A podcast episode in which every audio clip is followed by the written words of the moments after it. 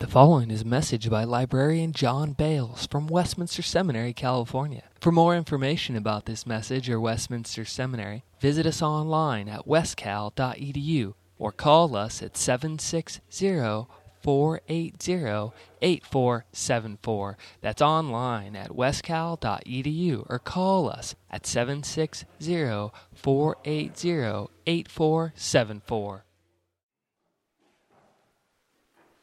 Our text today is found in Galatians three nineteen, and I'm going to be reading through twenty-six. Hear the word of the Lord. Why then the law? It was added because of transgressions, until the offspring should come to whom the promise had been made, and it was put in place through angels by an intermediary. Now, an intermediary implies more than one, but God is one. Is the law then contrary to the promises of God? Certainly not. For if a law had been given that could give life, then righteousness would indeed be by the law. But the Scripture imprisoned everything under sin, so that the promise by faith in Jesus Christ might be given to those who believe. Now, before faith came, we were held captive under the law, imprisoned until the coming of faith would be revealed. So then, the law was our guardian until Christ came, in order that we might be justified by faith. But now that faith has come, we are no longer under a guardian. For in Christ Jesus, you are all sons of God through faith. Here ends the reading of God's holy word. The grass withers, the flower fades, but the word of the Lord shall stand forever. Let's pray. Father, I pray that you would give me your wisdom and your knowledge, that I might teach your word in all its purity. Prepare our hearts to receive it, to understand it, to preserve it. Inscribe your law, as you have promised, upon the tablets of our hearts, and give us the desire and the strength to walk in your precepts, to the praise and glory of your name and the edification of your church. Through Christ we pray. Amen. Please be seated.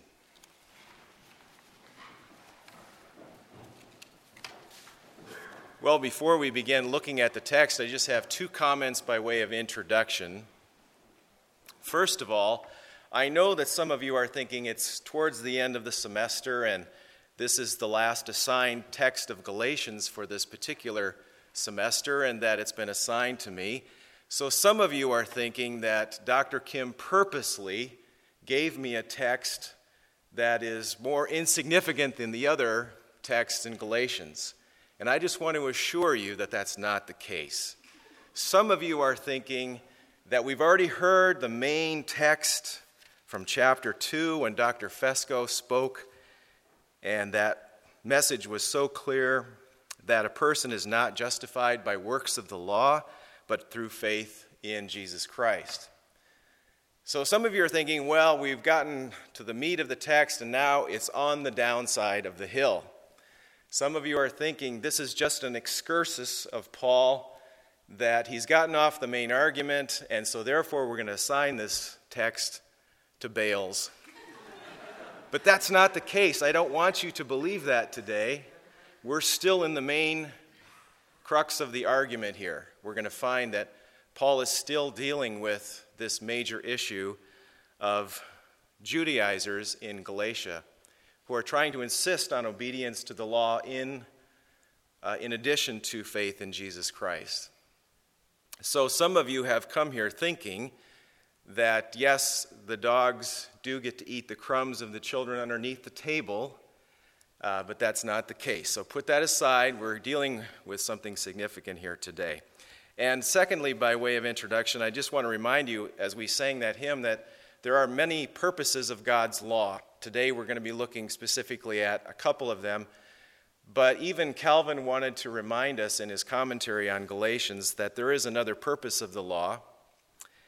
And he writes, "The law has many uses, but Paul confines himself to one which serves his present purpose. He did not propose to inquire in how many ways the law is of advantage to men. Readers must put on their guard on this matter, for I see many make the mistake of acknowledging no other use of the law than what is expressed here. But elsewhere, Paul himself applies the precepts of the law to teaching and exhortation. Therefore, this definition of the use of the law is not complete, and those who acknowledge nothing else in the law are wrong. So Calvin was trying to remind us that there is another use of the law. It's a good use uh, for advantages uh, for advantages for us. But we're not going to be addressing that today. What we are going to be addressing, though, is Paul saying, why then the law? What's the purpose of the law? And we're going to find two particular answers today in the text. They're both stated in the same verses, verses nineteen and twenty-two. So the first answer is given nineteen, that the law was given to, uh, added because of transgressions. Or as he says in verse twenty-two, the law was uh, consigned, consigned all things to sin, or imprisoned all things, everything under sin. That's the first purpose of the law. It has to do with increasing transgressions. The second purpose of the law is also dealt with in verses nineteen and twenty-two. Verse twenty-two, that what was promised to faith in Jesus Christ might be given to those who believe. And he says basically the same thing in verse nineteen, till the offspring should come to those to whom the promise had been given. So we have two purposes here. One is that sin, or that the law reveals sin, and then secondly, it points us to the promise. So let's unpack that just a little bit at this point. First, verse nineteen, the law was added because of transgressions. Now, does that mean that the law actually, actually produces transgressions within us, or rather that it punishes them? Most commentators actually believe that it produces sin. And a parallel verse that's very helpful is Romans five twenty. There, Paul makes the meaning very clear. Law came in to increase trespass. And I think that's true in two different ways. First of all, the law uh, brings wrath, as it says in Romans four fifteen, and where there is no law, there is no transgression. So when Paul says in Galatians three nineteen here that the law was added because of transgressions, and, and in five twenty of Romans he says it came to increase trespass, he means, first of all, that the law functions like a standard to us. It's a, it's a measuring stick that's held up to our lives and says, look at where you are, look at who you are. In fact, it was uh, Olivianus who compared the law to a mirror, and he says, just hold up the law to you and look at it. It's like a mirror. It tells you who you are. It tells you where you are in life. And so by doing that, we're reminded of, of our fallenness, of our transgressions. An example that came to my mind was something that happened to me when I was about ten years old. My father at the time was working for law enforcement in the state of North Dakota, which is, by the way, one of the fifty states. And he was not a highway patrolman, but he worked with them. And so he had in his car, in our family car, a state radio. And one time we were driving out in the middle of nowhere, which could be anywhere in the state, and we happened upon a car where there was a man weaving. He was definitely drunk. And my father quickly got on the radio and he called a highway patrolman in. And within minutes, the highway patrolman came and pulled that man over. We pulled over right behind. Uh, it was kind of interesting because the man thought we were actually being nice by pulling in. In fact, uh, my father had called the police on him. But uh, in that instance, then the highway patrolman gave a sobriety test. He arrested the man. The man even became even more indignant, was abusive, and uh, to me that was a reminder of where there is no law, people act like they can do whatever they want. They can commit all kinds of crimes and sins. They might think, no one knows, who's going to catch me, I can do whatever I want. But when the law came, that person became convicted of doing something wrong. They were arrested, and hopefully they were imprisoned. But it caused an increase as well of belligerence among that person. And so the law functioned in two ways. The first way, to show there was sin in the first place, but secondly, to show an increase of sin. In other words, the man, when he was arrested, had not only was not only driving drunk, but he became belligerent and abusive with the highway patrolman.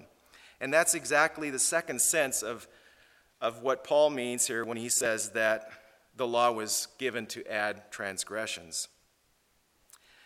Uh, as it says in Romans five twenty again, the law came in to increase trespass, but where sin increased, grace abounded all the more. So within us there is a rebellion and insubordination that takes place when the law comes into our lives, when we become aware of the law. It arouses sin. One commentator, uh, Cranfield, said this about the way our hearts deal with the law. He says, it seeks all the more furiously to defend itself. When we're accused of something, we seek all the more to defend ourselves. And we become even more belligerent and hardened in our hearts. Another illustration of this is found in Romans seven thirteen, where Paul says, did that which is good, the law, then bring death to me? By no means. It was sin working death in me through what is good, the law, in order that sin might be shown to be sin and through the commandment might become sinful beyond measure. So this is the second sense in which the law increases transgression among us. It manifests sin in our lives and it magnifies sin in our lives. And so we read again verses twenty-one and twenty-two. Is the law then against the promise of God? He says, certainly not. Certainly not, for if a law had been given which could make alive, then righteousness would indeed be by the law. But Scripture has consigned or imprisoned everything under sin.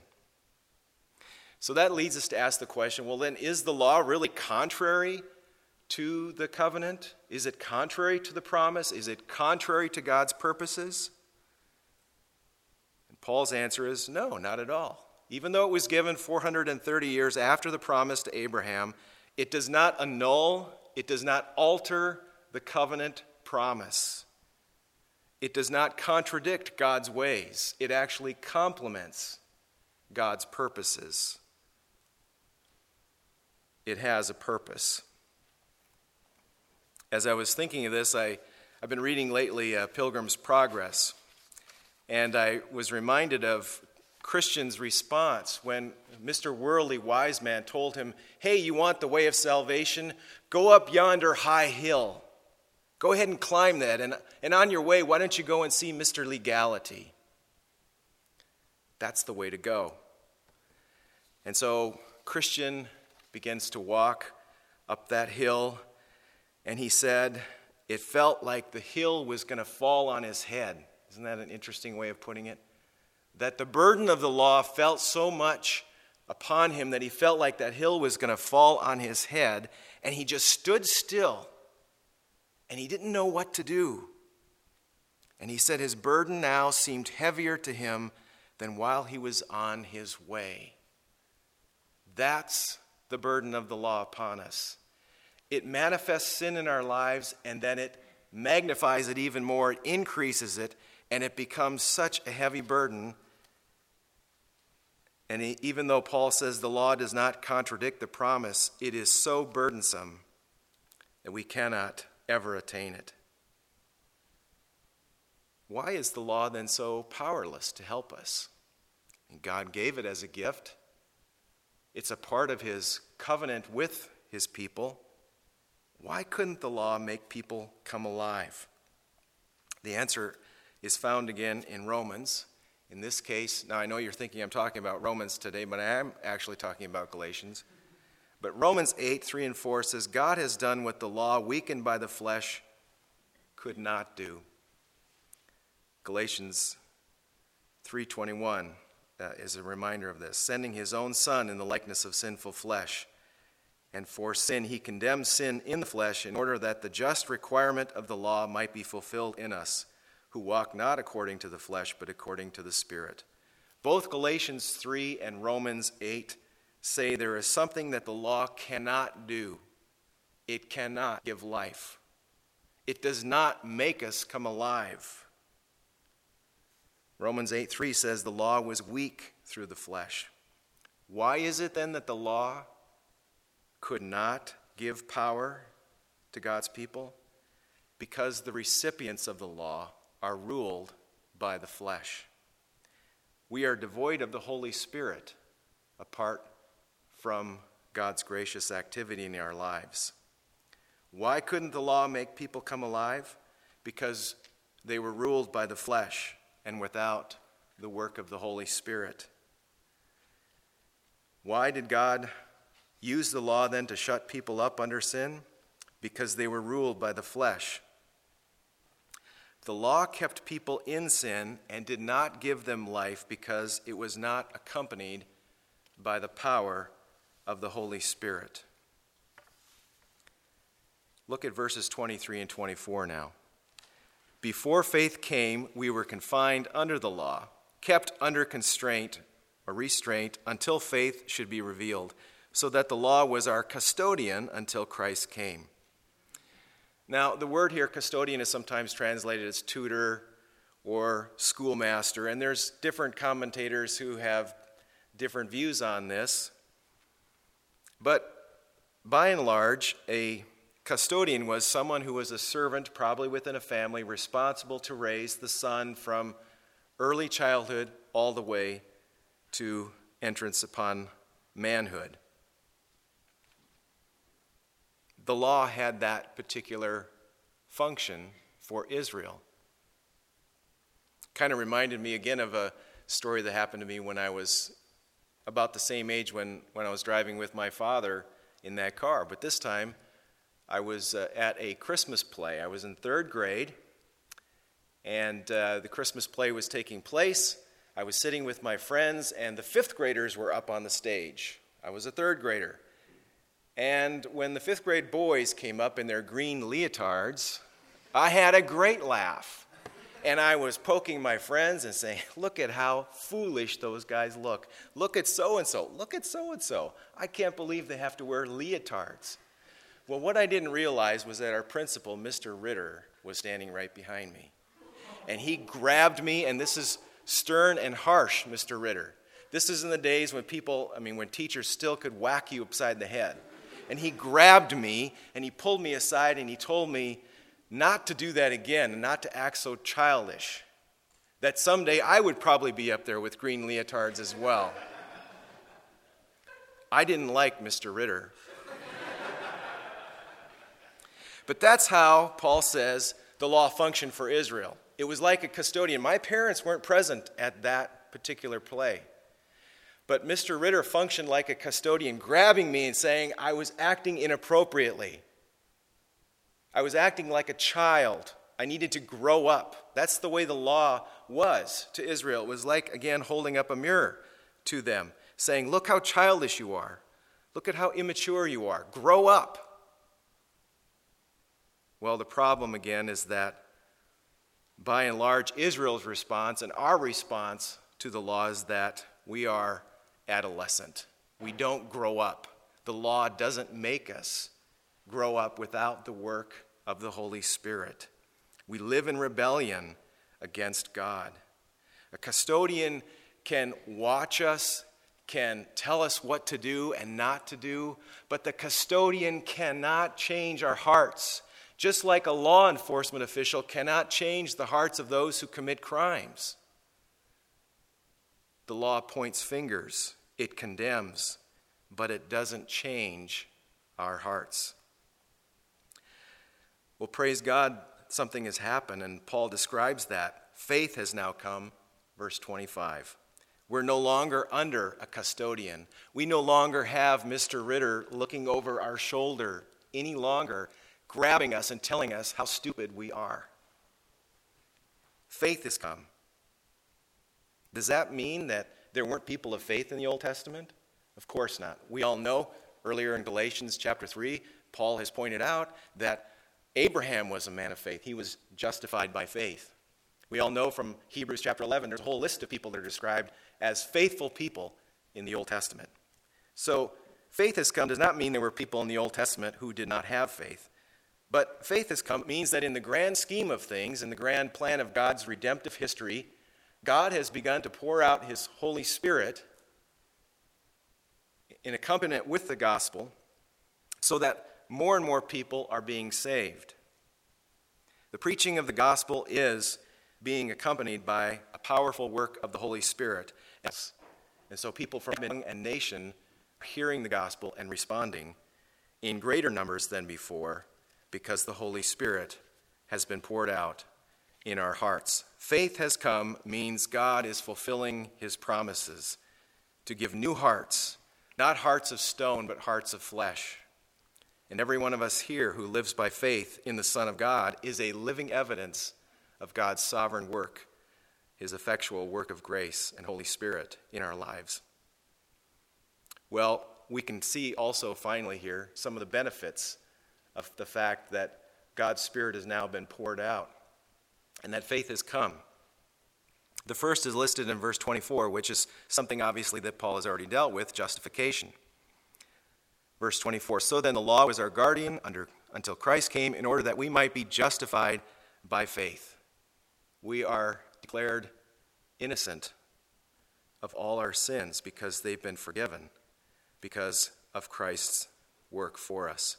And then in verse twenty-six, and notice the order, justification first, then in verse twenty-six, we are now sons of God through faith. So we become children of God and we receive the promises and the inheritance promised Abraham. So you and I now have the wonderful blessing of being declared justified and being declared God's children. And along with that, all of the wonderful blessings that go with it. We are no longer under a custodian, the law. We are no longer oppressed by that law. We no longer have Mister Ritter pointing fingers at us and grabbing us, and we're looking constantly at, did I do something wrong? Did I do something wrong? Am I going to be nabbed? Am I going to be smacked upside the head? We no longer have that relationship to the law. We are not under it anymore, desperately trying, like Christian in Pilgrim's Progress, trying to climb High Hill to go see Mister Legality. What are the lessons then for us in this text? I'm just going to mention a couple. First of all, the law was given for a purpose, a fundamental purpose in God's plan and his economy, to help us to see ourselves, to hold up a mirror to us, to see not only the failures of Israel, but our own failures. He wants us to see the exceeding sinfulness of our own sin, the depth of pride that we have, and how sin manifests itself within us. I like what John Stott had to say about the purpose of the law. It's a good purpose. God gave it for a reason.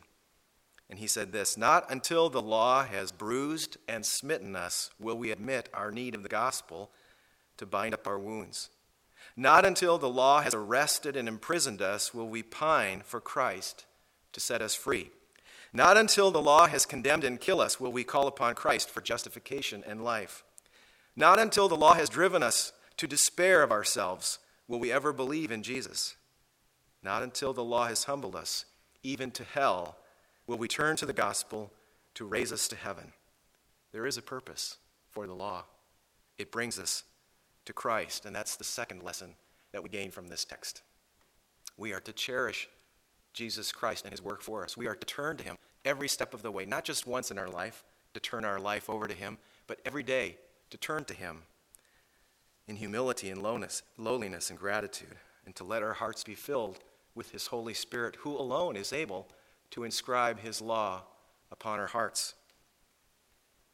I'm filled with John Bunyan today, so I'm going to close with a quote that's often attributed to him, but I can't find the source.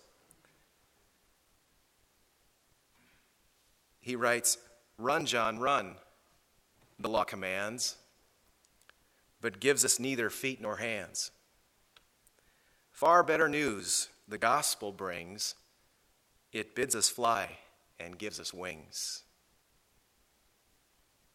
Turn to the gospel again this morning, my friends, and find the free grace and Holy Spirit that's available to you. Let's pray. Father, thank you for this brief time in this day that you've given to us to once again look to your word and to ask for your help. We are sinners through and through. We know that. Your law has shown us who we are, what we've done. We can't hide it. We wouldn't even want to try to. So thank you for your law. Thank you for that law leading us to Christ. And I pray that each one of us now would again turn to you in confession and repentance and seeking your constant grace. Father, send your Holy Spirit upon us and renew our hearts. Inscribe that law upon our hearts that we may live for your praise. Through Christ we pray. Amen. Copyright twenty eleven, Westminster Seminary, California. All rights reserved. You are permitted to reproduce and distribute this material in any format, provided that you do not alter the wording in any way and that you do not charge a fee beyond the cost of reproduction. For web posting, a link to this document on our website is preferred.